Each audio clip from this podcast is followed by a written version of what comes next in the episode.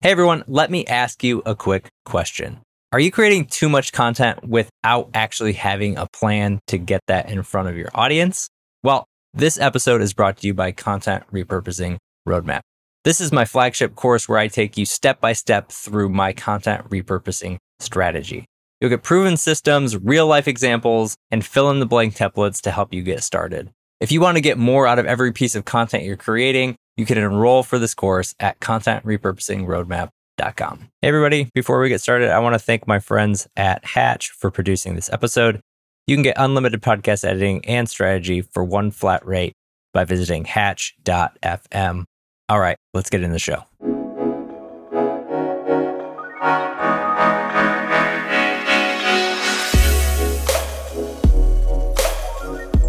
Welcome to Distribution First, the show where we flip content marketing on its head and focus on what happens after you hit publish. Each week, I share playbooks, motivations, stories, and strategies to help you repurpose and distribute your content because you deserve to get the most out of everything you create.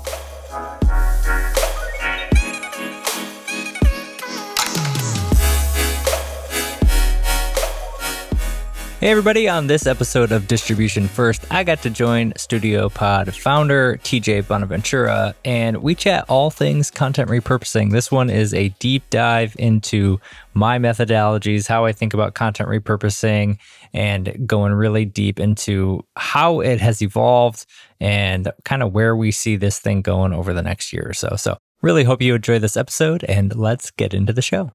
So, Justin, Simon, thank you for joining Content Frequencies. Excited to have you on because we're going to talk repurposing content. I feel like that is the topic du jour for, for content marketers today. Before we, we jump in there, like, why don't you tell me a little bit why you think repurposing content is such a hot topic in today's world for marketers and, and who have you seen doing it right? To start, I think part of the reason, and it's becoming more and more thought of. So I think one of the reasons because a lot of content marketers probably find themselves in a spot where I found myself in probably over the last five years, which is as content creators, that's kind of what we think of ourselves as first content creators. So we're creating content all the time, blog posts, YouTube videos, podcasts, whatever that may be. It's, it's webinars on and on and on, and especially in the typical B2B space. Typically, when you come to a plan or a marketing plan, it's output based. What are we creating when? One of the very first things when I joined Start, we want a content calendar that shows what we're creating and when we're creating it and how we're all that sort of thing. So one of the problems with that though is when you're on small teams, when you're on teams that are tasked with doing multiple things, not just one thing, it very quickly gets overwhelming and you just feel like you're constantly running and there's no end in sight because if you're focused on production, there's really no end in sight you could create until the cows come home. But so for me, what I've seen is the reason content repurposing and distribution is so getting to be more popular is because it's a more effective way of getting ROI for your content. So a lot of people create something with the hope, even if they wouldn't say it this way, hope is their strategy that people find it.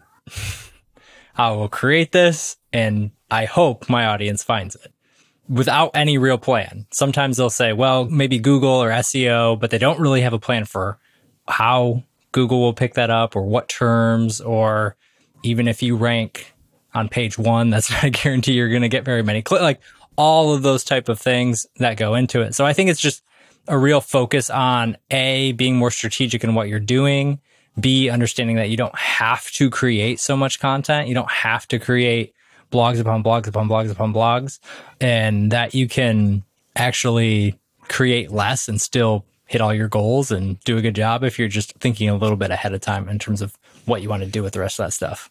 How do you become more strategic, right? Like I think, and you mentioned small teams. I think we're seeing this with larger teams as well.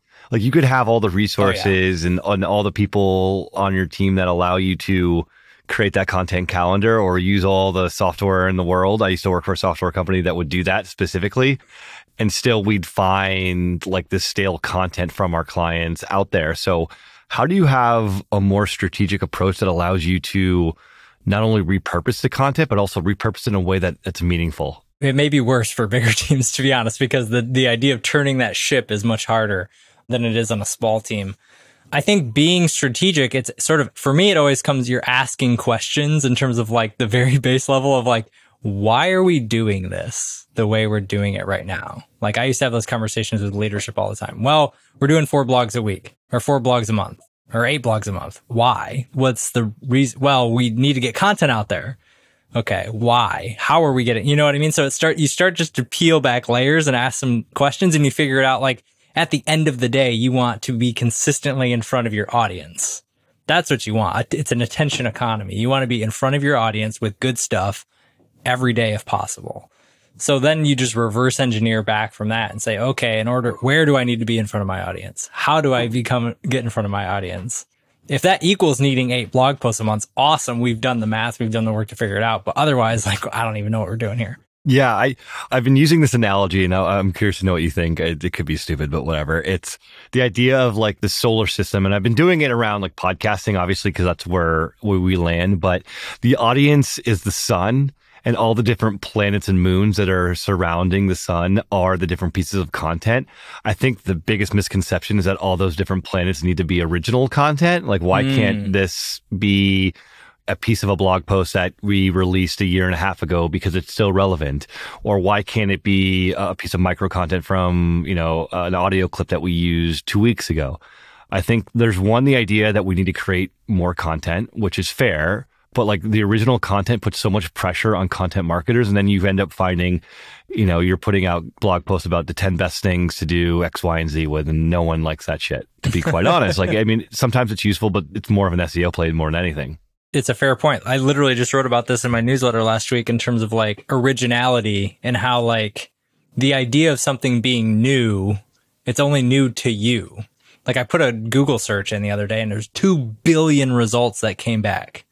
2 billion. So if you think you're going to write something new, there's 2 billion other things out there on the internet already talking about the exact same thing. It's just new to you.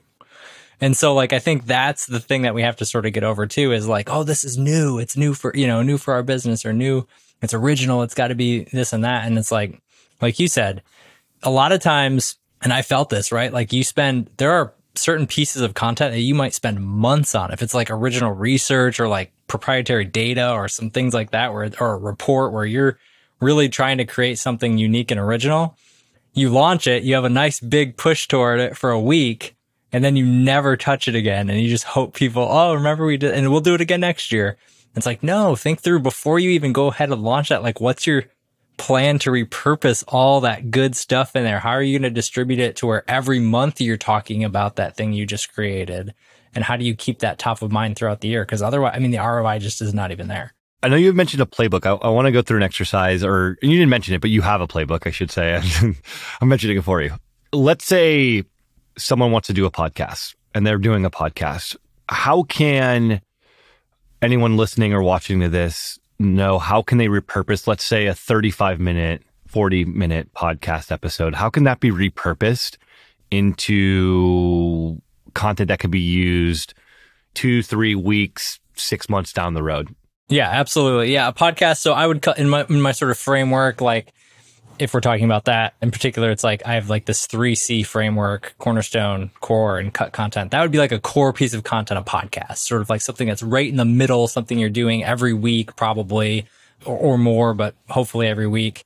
And with that type of stuff, so with repurposing and with um, distribution, oftentimes in the conversation I have with people, it's an, almost an instant overwhelm of what could, like you said, what what are all the things we could do with it? Almost unlimited things you could potentially do with it. So what I always have people do is, is basically narrow yourself down to start. So pick one channel. Where do you want to distribute content to start or where are you currently distributing content? LinkedIn and maybe a newsletter. Or for some people, it's YouTube and it's TikTok. Okay. Those, depending on what channels you end up picking is going to determine what you create out of that. Because if you're doing email, you maybe don't need as many short clips, but you know, if we're to rattle off things you could do, you could definitely do short clips, clips out of the episode. You know, 30 to 60 seconds. Those are things that you could, depending on how you format them, throw them on LinkedIn, throw them on YouTube shorts, throw them on TikTok. You could do longer segmented things. So like a three to five minute video, if it's a targeted question or something that somebody might be asking. Again, a little pre-thought before you record the episode to maybe see we're going to do it on this topic. Are there any YouTube videos out there where people are already searching for this topic that we could cut? And so you can cut that and make that a three to five minute and see if that could maybe potentially start ranking for you. I've seen success with that before. And then I think there's lots of written content. So taking the overall theme and writing uh, an email or writing a newsletter or writing a blog post that talks about the topic. You don't necessarily have to like paste the transcript in, but typically in a podcast outline, you'll have like some core blocks. And so just write those out. You could even, you could use the transcript as the, as the base of it if you want. And then from there, after you have each one of those things kind of written out, each sort of piece out of that newsletter could be formed into an angle for a social post. So I have like a freebie out there. It's linked to on my LinkedIn or on my website. That's just like 30 ideas in 30 minutes. And it's just basically like a brain dump of taking different angles and different things. So I'm taking this topic and I'm going to write a listicle about it. Or I'm taking this topic and I'm going to write a how to, or I'm going to take this topic and I'm going to write a story. And so it's just being able to brain dump those things. But yeah, I think it's finding the channel, finding the the different types of content that go on that channel and then just honestly slicing and dicing different angles. And so by that point coming down, you might have I mean there's potential uh, when you're bringing in micro content for like 30 plus pieces. It almost gets to a point when you say it like that that there's almost like a analysis or paralysis by analysis type situation. Like we we can literally do so many pieces of with this. I think. Yeah, absolutely. That's why like literally when I like have strategy calls with people, I tell them don't try to do everything. Like when I was doing my the podcast at Metadata, we did four social clips out of a 30 to 4 just because I knew if I did a podcast every single week and I could find the four best clips out of that and we could share those consistently, that's better than getting 10 mediocre ones. Especially if I'm not necessarily like sure on how to make that sustainable yet and use 10 social clips. So that's where I say like reverse engineer it back from your actual distribution plan because then you know, oh, I need to fill this day, this day, this day, this day with this type of content. Cool. Out of this episode, I need four things. Boom, boom, boom.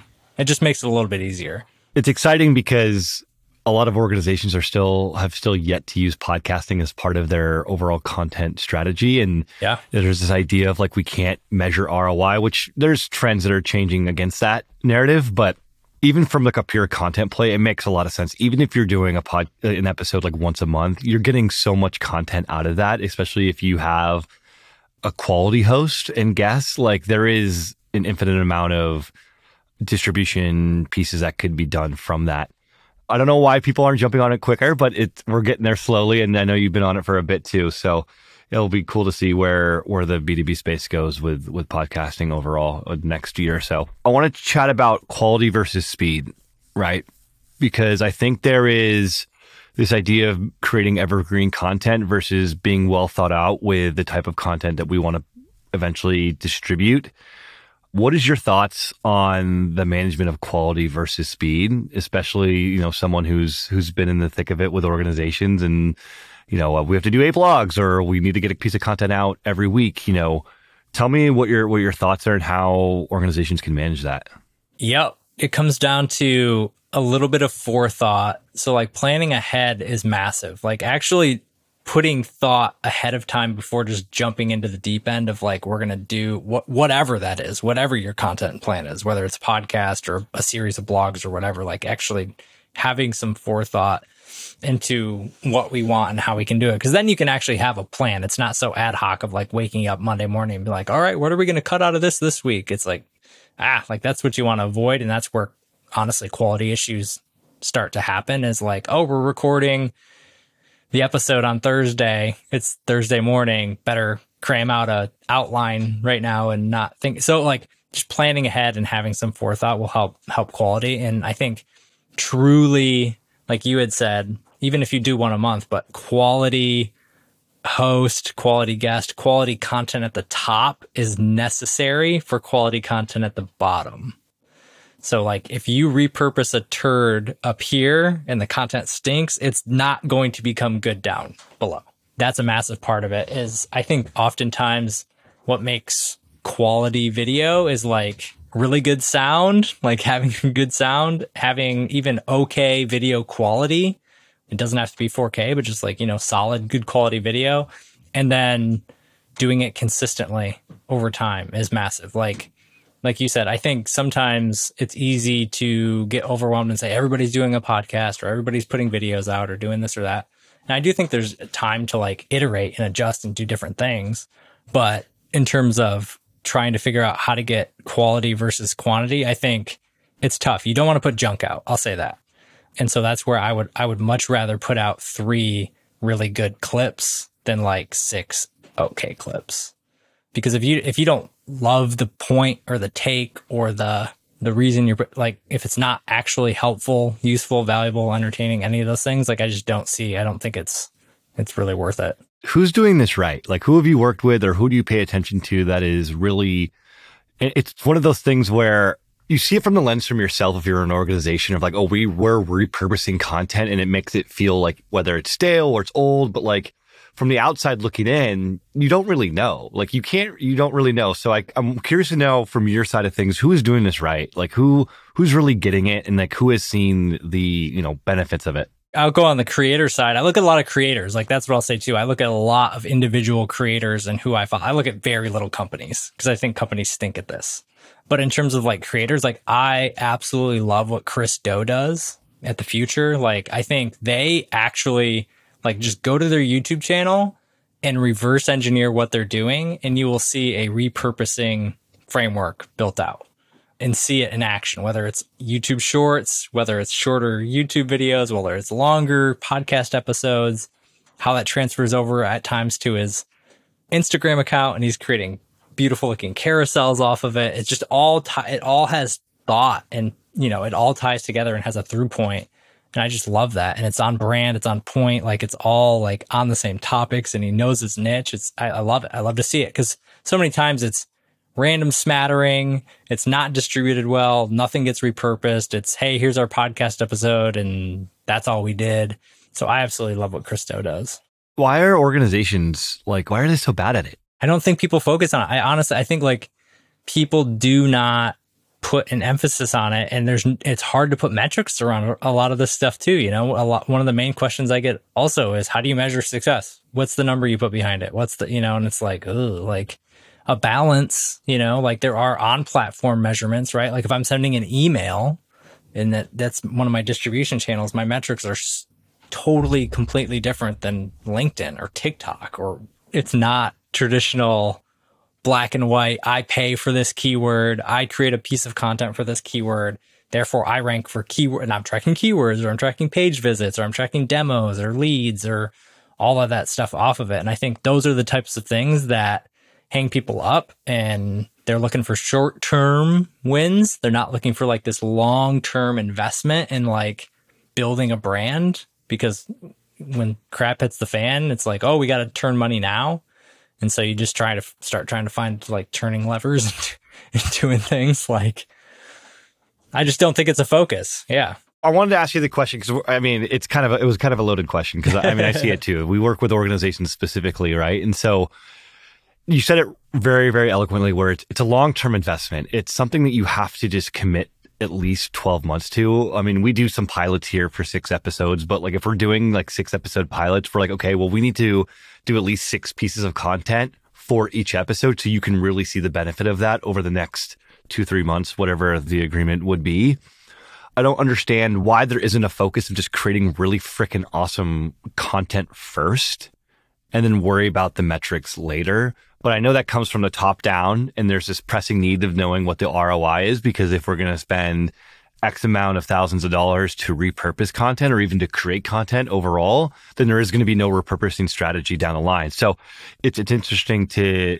But it's funny because companies do that anyway. They blindly spend money on a webinar group of things because that's what they think they're supposed to do or writing a whole bunch of ebooks because that's what they think they're supposed to do or if they looked at probably the ROI of what they're getting out of those things, it'd probably be in the negative. Yeah, no, 100%. And that's, and I'm glad that we're like part of this narrative of pushing that forward of mm-hmm. like create content first the sat and, and you know leverage somebody individually who is got a bit of a following within your financial organization or your SaaS organization and use them to then get more traction around LinkedIn and then still have everything posted on on YouTube and, and available there as well.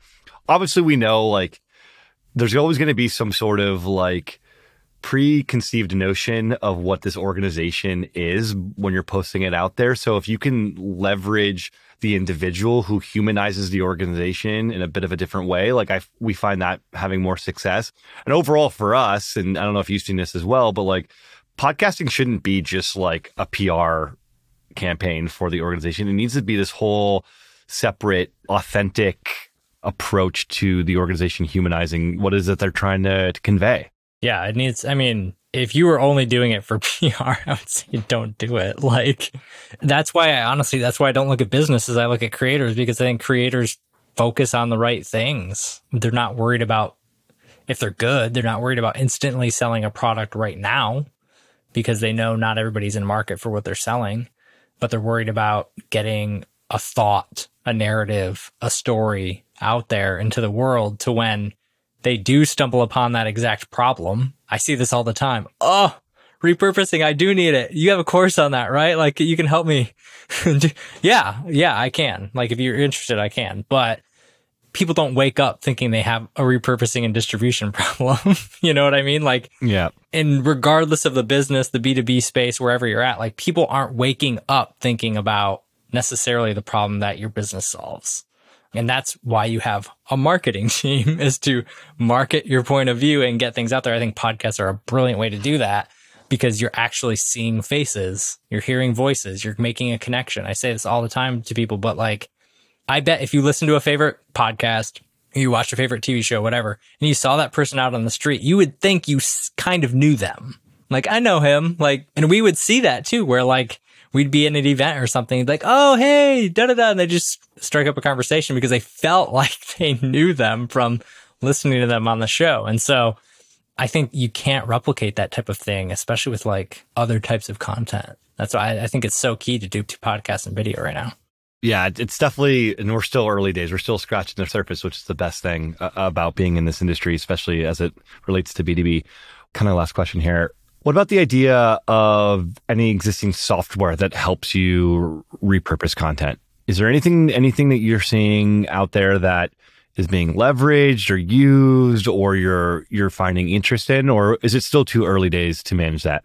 There's a couple of things that I mean, I absolutely love using Descript. Like I'm like Descript fanboy. I think for somebody who's not a hardcore video editor and but can do linear editing if need be, but like even just to pull clips, you know, there's a world where pulling clips for an agency is a nightmare at times because it's hey start with let you know word and at 1 minute 34 seconds and end on word blah at here and cut out the dead space that that like there's a lot of nuance that goes into like video editing and like having somebody else do that for you and picking it just right.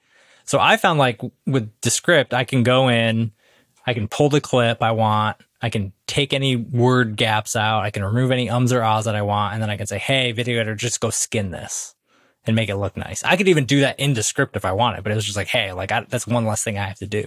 So like I really like that tool for podcasts and pulling video and pulling clips. I've been playing around with different sort of like AI tools for like pulling content out of like blog posts and things like that. I haven't been super impressed yet as far as trying to get those to work for me, but I think like that stuff will come. I think like there's a world where those things will start to resonate and I could definitely see especially if you put some logic around it like hey, just pull this this this this this and help me frame it up with this layout. Like I could definitely see that get to that point. Yeah, I love Descript. We've been early on Descript with them for a while. It's cool to see their their recent update, and it's pretty badass to see yeah. where they've come. We have a partner in Casted, which is pretty interesting as well for podcasting. It allows you to dump in all your content, keyword search, things that you've talked about maybe a year ago, two years ago. It automatically transcribes once it's in there, and you know from there you can then repurpose content based on or create a clip off a video that you may have done nice. two years ago, a year ago, what have you they're more uh, in the podcasting space, but they also, they, I mean, podcasting video space, one and the same these days. So that's, that's a good one too. And I'm curious to see what's going to happen with Jasper. This, uh, I don't know if you know about Jasper AI. Uh, so they obviously just raised a, a shitload of money for their money. Series A. It'll be cool to see how that plays into the, the repurposing space. But, um, Justin, man, thank you for jumping on. This was awesome. I know we went a little bit over, but this is good stuff.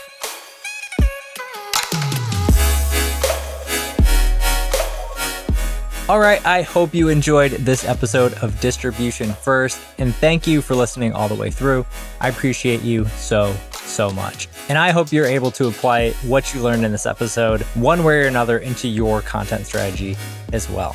Speaking of strategy, we have a lot of things going on this year that are going to help you build your brand, 10x your content, and transform the way you do content marketing.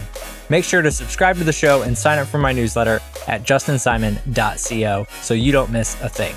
I look forward to serving you in the next episode as well. And until then, take care, and I'll see you next time.